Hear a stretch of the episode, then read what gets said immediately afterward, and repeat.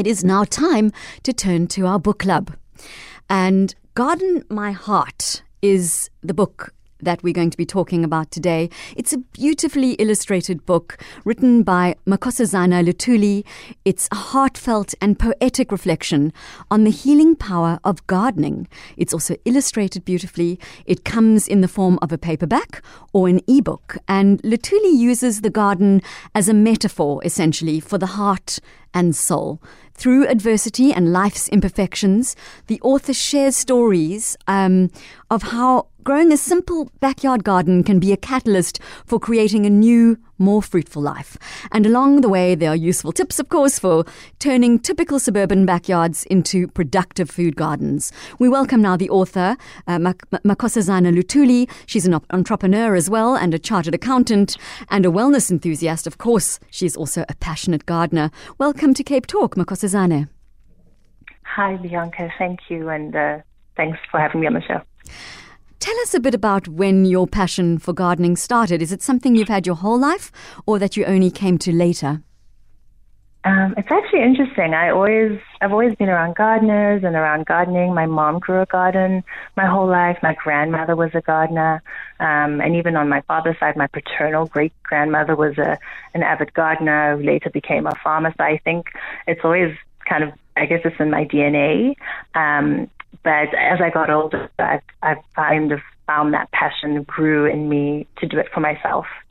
Okay. So, though this book does share some great tips for urban gardeners, it's more a book about healing.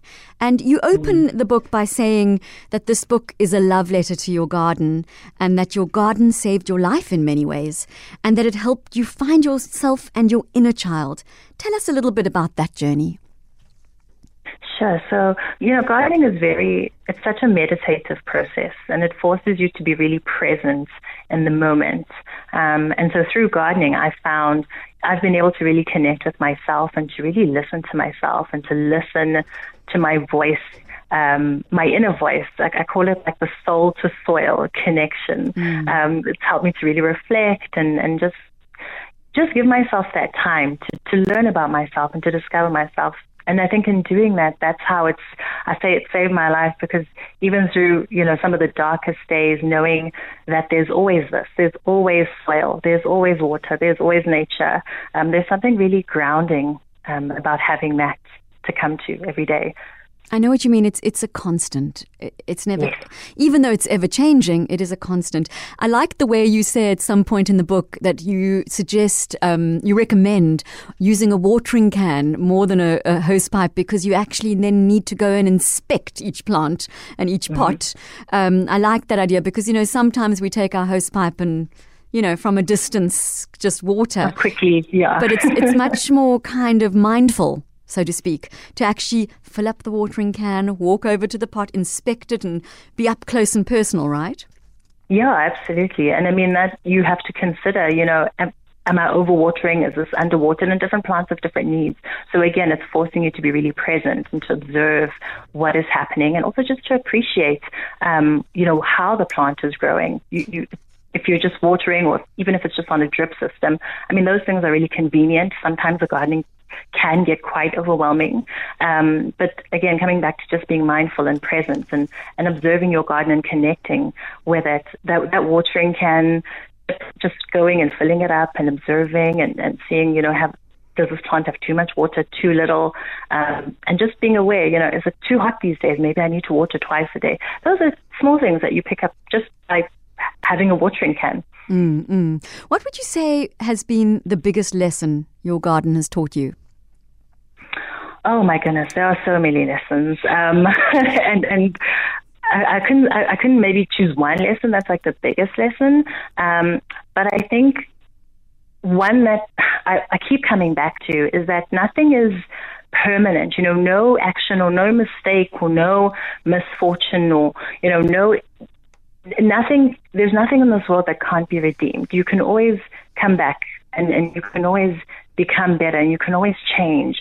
And I think, you know, sometimes I call myself a bit of a recovering perfectionist. If you always think about things having to be a certain way and having to have structure and having to make things, you know, perfect yes, or trying to order. control things. Mm. Yes, everything must be in order. You know, the garden is such an amazing uh, thing. It just teaches you that actually you're not that important.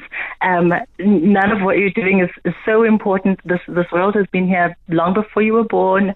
It'll be here after you die. Just be present and know that, and just go with go with the change, go with the seasons. Um, you know, n- nothing is going to end your life or, you know, and, and especially having gone through things like divorce and that, sometimes things can feel like, you know, your whole world is ending, but it, it's not really, is it? It's true. And I think the garden has taught me that.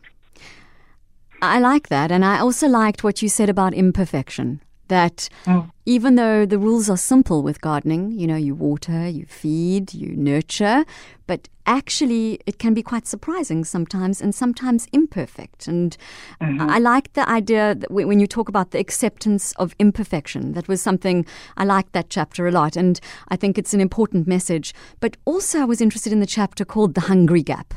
Um, when when the gardener has to find contentment during the time when the plants are not blossoming or bearing fruit, the time where the garden merely needs to be maintained, the quiet season, so to speak.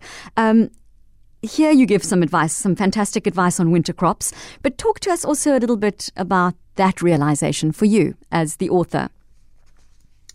Yeah, I think, you know, we're so used to, and I think it's just the times that we live in, seeing the highs of life, you know, and there's always something to celebrate and there's always something to be busy with, even just the busyness of life.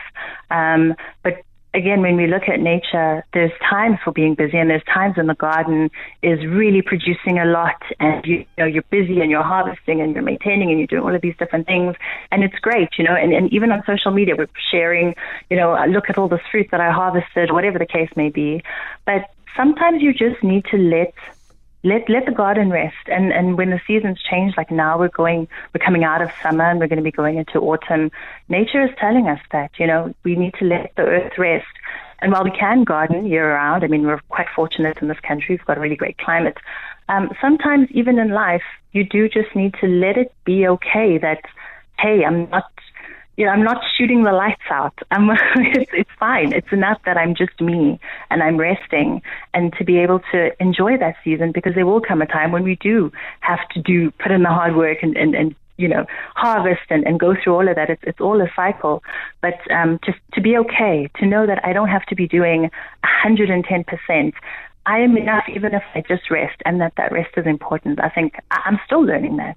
Um, but, you know, you know, nature is always reminding me of that. Sometimes you just got to rest. Um, I want to talk a little bit about the illustrations as well, but you also had some encouraging advice for aspirant gardeners who often give up after one bad season. What what, what comment do you have on that? Um, yeah, so I think th- there's a bit of a difference between growing a garden and becoming a gardener. And I think becoming a gardener and being a gardener is a lifelong journey. Um, so sometimes people, you know, will say, you know, I meet people and they get quite interested. Oh, how do you garden? How did you start, etc. And even for me, when I started, all I could grow was potatoes and a little bit of spinach um, because you know it's a process. These things take time. You have to build soil, etc. You don't know when you first start, so sometimes it can be discouraging when all I grow is all I grew this season was two potatoes. But you have to keep at it because you know it, it takes time, and the more you put into it, the better you become at it. But also the more you become. Um, so the garden gets better, but you get better in the process too, and that's becoming a gardener rather than just growing a garden.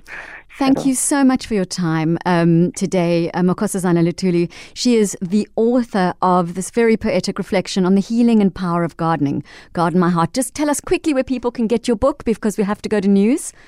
Ah, okay. The Garden, the, the Garden My Heart book is available on Takealot as well as on Amazon, but you can go on the website www.gardenmyheart.com and all the information is there. Thank you so much.